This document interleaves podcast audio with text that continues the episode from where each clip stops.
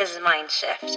Unlock, level up, take action, get transformed when you say yes. Where there is vulnerability, the willingness to be seen, the willingness to see beyond what we can see, shift happens. Shift happens.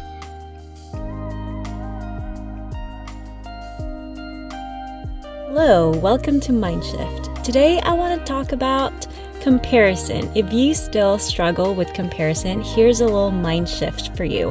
Let me start with what Jill Scott said when she's being interviewed by a French journalist when she's about to perform after this really, really famous singer, songwriter, poet, artist. And what she said was, we all have our own thing that's the magic, and everybody comes with their own sense of strength and their own queendom. Mine could never compare to hers, and hers could never compare to mine.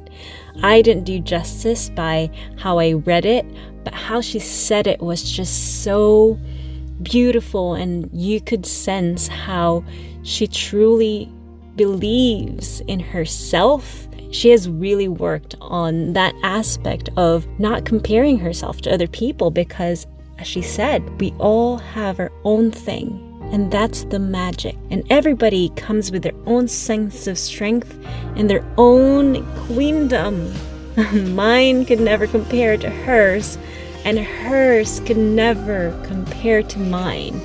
I wish I have heard this long time ago, but this is so life changing to know deep down. It's one thing to know though. This is why this is mind shift is because yes, one I'm here to give you some enlightenment when you feel just that tad bit of like comparing yourself to other people, where they are in life and where you are in life and what they're doing, what you're doing and the things that they can possibly afford or their talents or their skills and what your skills are we can go in that path and go down a drain so quickly. And here I am, just reminding you mainly because I have been there and I'm working on embracing my version of my queendom. And I hope that you get to work on yours as well. I truly believe that we come complete into this world with one true note to sing funny thing with comparison is that we live in a world where people are so used to comparing us from other people. You know, it's just this instant judgment of like who's better especially when you know you grew up in an environment where it's probably tight knit family and your cousin or you're you're being compared to your cousin or your sister. And this is something that didn't come possibly not naturally you know within you. It's the surroundings it's the environment that really encourage this culture of comparison to happen and to unfold. And because of that, we become so protective of who we are, what we do, and all the insecurity comes in, right? Because people start comparing who we are and what we do from what other people are doing. And our mindset became I want to be better than that person. You know, the first time I realized that I needed to stop comparing myself, I'm pretty sure I heard this from like a, a speaker, but he, they were talking about when you compare yourself from another person, what happens is that you're viewing yourself to the level of that person.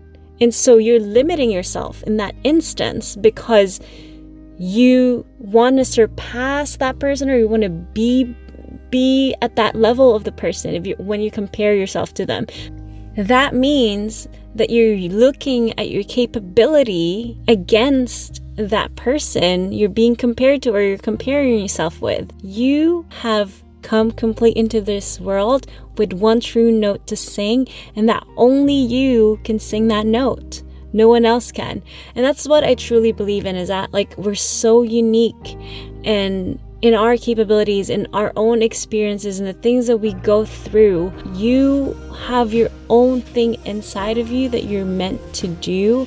And if you view the world as there's only one you, and no one will ever do whatever you're called to do because that's your position to fill, then you're going to stop looking at the world as com- a comparison type of world. There's a difference when you come to that realization and when you embrace this queendom or this kingdom, this idea of greatness within you, and you start to expand that outside of you, and the world begins to experience your gravity, your your strength, your force, your energy.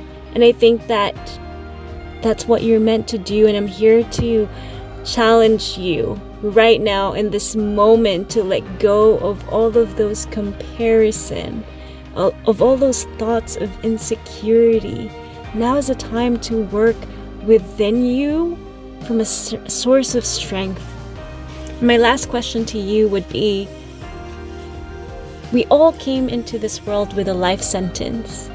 And my question is that what does life expect from you and what do you expect out of life? I think that when we ask ourselves that question, we have to be in a position of strength, not when something tragic happens, not when our heart is broken. Those are strong moments to to use you know, to fuel you.